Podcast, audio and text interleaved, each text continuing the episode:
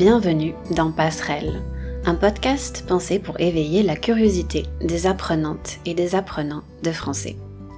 Je m'appelle Émilie et dans la vie, j'enseigne le français à des personnes venant d'un peu partout dans le monde. Dans ce podcast, je vous parle de sujets en lien avec l'apprentissage du français, parfois, mais pas toujours. C'est surtout le point de départ d'une conversation, un encouragement à réfléchir ensemble à quelques questions. Si ça vous dit, je vous invite à venir me retrouver sur Instagram. Et en ce moment, je travaille aussi sur une newsletter qui sera en quelque sorte une extension de ce podcast. Elle n'est pas encore tout à fait prête, mais dès que ce sera le cas, en mars, si tout se passe bien, je vous tiendrai au courant bien sûr. Alors pourquoi est-ce que je vous parle de ce projet de newsletter? C'est pour faire la transition avec le sujet d'aujourd'hui, puisqu'on va parler d'écriture. Euh, je pense que c'est quelque chose que j'ai déjà mentionné dans le passé, dans l'épisode sur la parole, mais quand je travaille sur ce podcast, ce qui me prend le plus de temps, c'est clairement l'écriture. Bon, j'aime beaucoup écrire, donc c'est pas un problème en soi. Mais écrire, pour certaines ou certains, je sais que c'est quelque chose qui semble fastidieux parfois. C'est une activité qui nécessite de prendre du temps. Pouvoir faire ça, c'est pas donné à tout le monde, j'en suis consciente c'est pas donné à tout le monde, ça veut dire que tout le monde ne peut pas forcément avoir ce temps disponible pour euh, écrire trois pages chaque matin au réveil, par exemple. D'ailleurs, c'est mon cas aussi. Dans la vie, il y a des périodes où j'ai beaucoup écrit, et d'autres où j'ai pas touché mon carnet pendant des mois. Malgré ça, je reste convaincue que l'écriture a un rôle très bénéfique à jouer dans la vie, et notamment dans l'apprentissage. Alors je vous propose de parler de tout ça plus en détail. La question à laquelle on va répondre dans cet épisode, ou en tout cas on va essayer d'apporter quelques éléments de réponse, c'est la suivante. Quelles sont les vertus de l'écriture? Quelles sont les vertus thérapeutiques de l'écriture?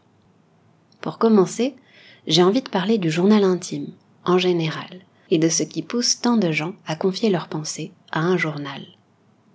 Et puis, je vais prendre quelques minutes pour m'interroger sur la place que l'écriture occupe dans ma vie et partager quelques extraits de mon carnet pour vous donner des idées. Et au-delà de ça, enfin, on va se demander comment inclure davantage l'écriture dans l'apprentissage des langues, si c'est quelque chose que vous souhaitez faire ou quelque chose dont vous avez besoin dans votre pratique du français.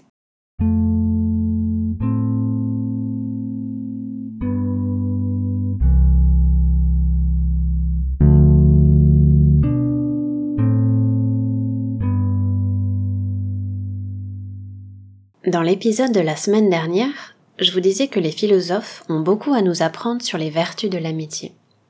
C'est également le cas pour l'écriture. Pour vous donner un exemple, Épictète dit que l'écriture est importante pour pouvoir méditer et affronter le réel.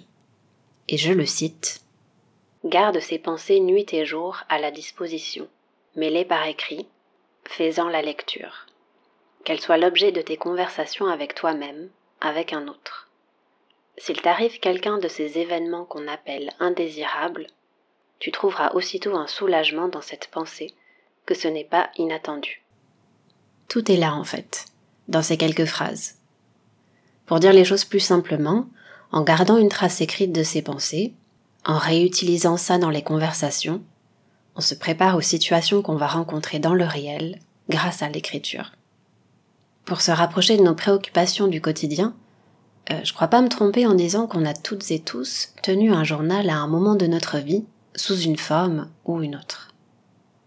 Une petite précision sur le vocabulaire. En français, on écrit un journal, mais vous entendrez aussi parfois l'expression tenir un journal. Souvent, on commence à tenir un journal intime à l'adolescence. Alors, qu'est-ce qui nous pousse à confier nos pensées, nos secrets à cet objet?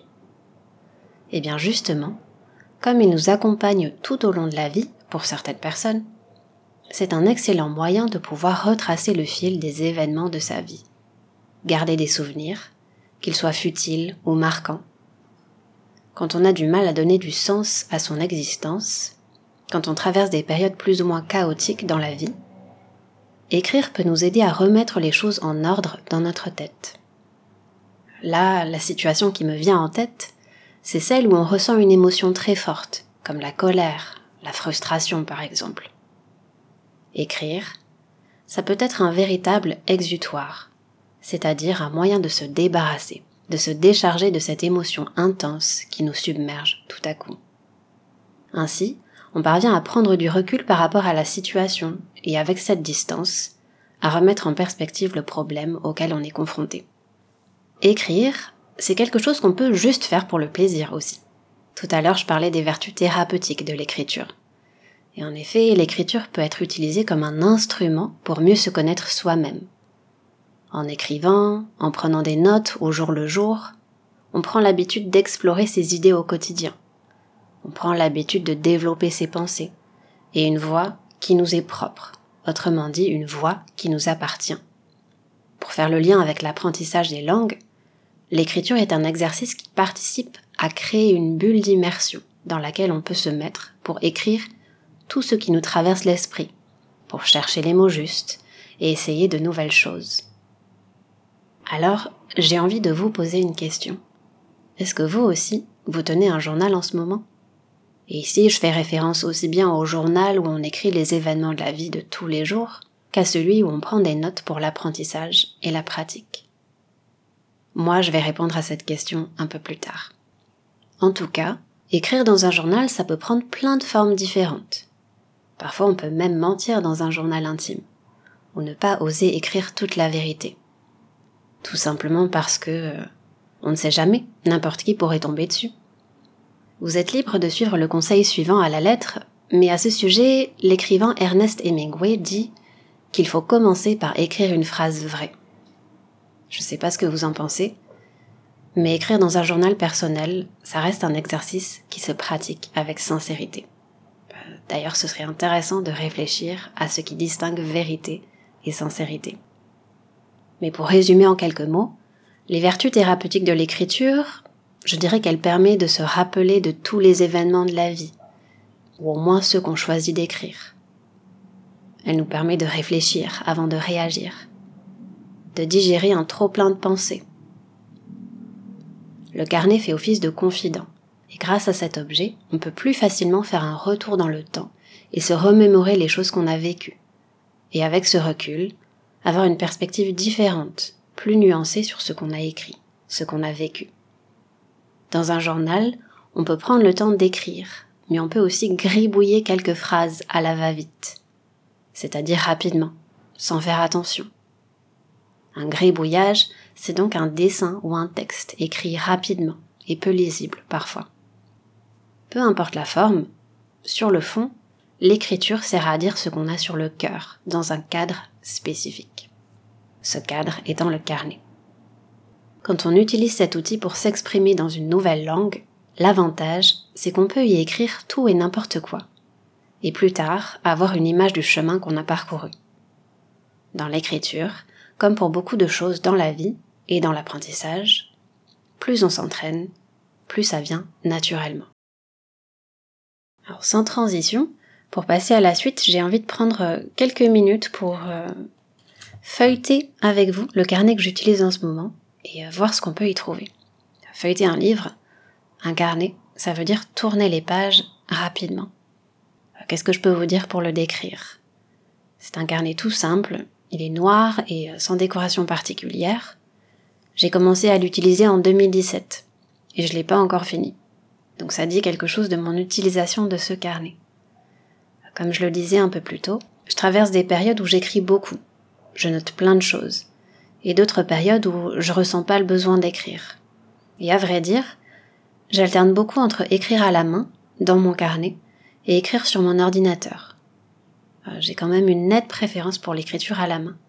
Et euh, je sais pas si euh, je saurais vous dire pourquoi mais peut-être parce que je passe déjà beaucoup de temps devant un écran avec mon métier, mais j'aime tout simplement l'expérience physique de toucher du papier, de, sortir ce qui me passe par la tête à travers la main et, le stylo.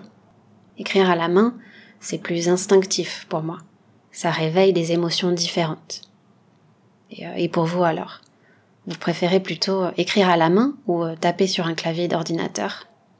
En fonction de ce qu'on écrit, euh, une liste de choses à faire, euh, ce qui nous a marqué dans la journée, euh, la réponse ne sera pas la même, certainement. Et bon, si, euh, si je feuillette mon carnet, qu'est-ce qu'on peut y trouver? Hmm, C'est pas un journal intime dans le sens traditionnel du terme. C'est un peu un fourre-tout. Quand je dis un fourre-tout, ça veut dire que c'est un espace où je dépose toutes mes idées, d'une manière plus ou moins organisée. Euh, il y a une partie agenda, où j'ai noté des rendez-vous importants, euh, la carte de visite d'un café près de chez moi.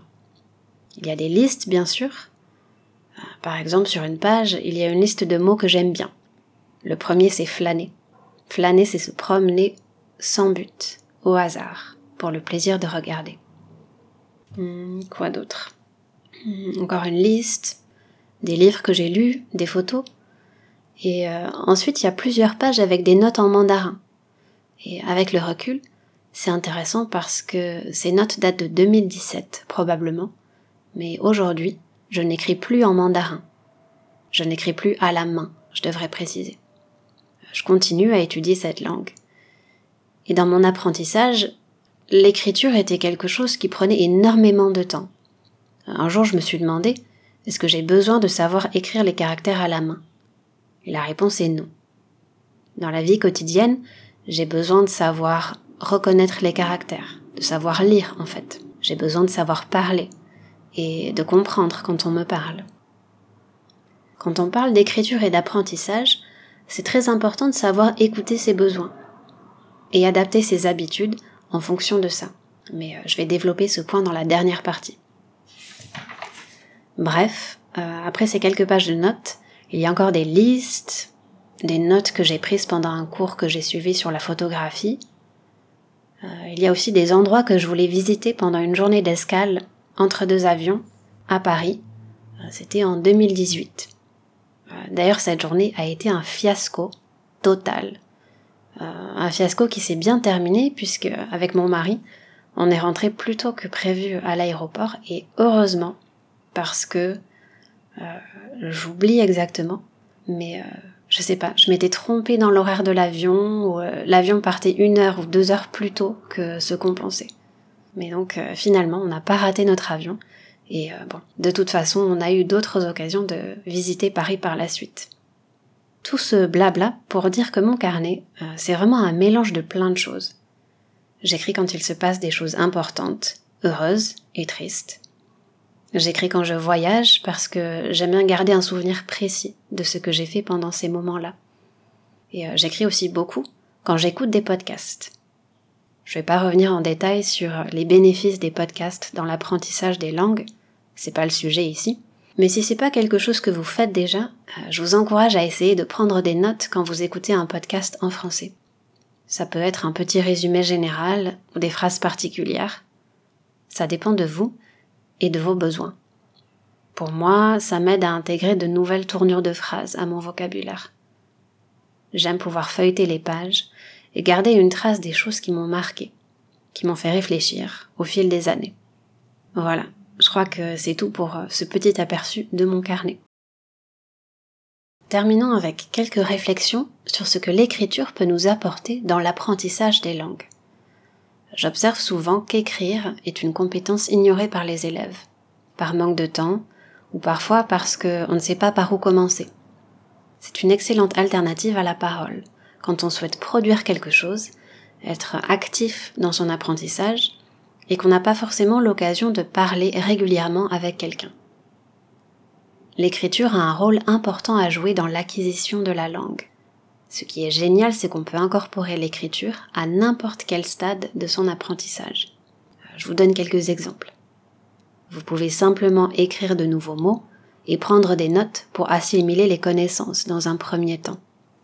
Ensuite, pour s'approprier ces nouvelles structures, vous pouvez commencer à écrire vos propres phrases et expérimenter avec les nouvelles expressions que vous avez apprises. Plus vous allez avancer dans votre apprentissage et développer des habitudes d'écriture, plus vous allez consolider cette compétence. Grâce aux corrections données par votre prof, votre partenaire d'échange linguistique, vous aurez petit à petit une meilleure idée de ce qui fonctionne et de ce que vous pouvez améliorer dans votre écriture, dans votre expression. Alors oui, euh, c'est un exercice qui nécessite de la patience, de l'attention, mais qui en prenant le temps permet vraiment de perfectionner la manière dont on s'exprime. À un moment donné, c'est important d'écrire sur des sujets qui vous tiennent à cœur, qui vous intéressent, pour maintenir un lien avec la langue et garder la motivation. Pour finir, si vous êtes en panne d'inspiration, j'ai envie de partager avec vous un exemple de sujet. Il y a quelques semaines, j'ai suivi un atelier d'écriture et le but était de prendre juste quelques minutes chaque jour pendant une semaine pour écrire un petit paragraphe. La seule contrainte, votre texte doit commencer par la phrase suivante. Aujourd'hui, j'ai remarqué. C'est à vous de compléter la suite. Il me semble que c'est un bon exercice pour prendre le temps d'observer les choses, les gens autour de soi, et pour ancrer la pratique du français dans votre vie quotidienne.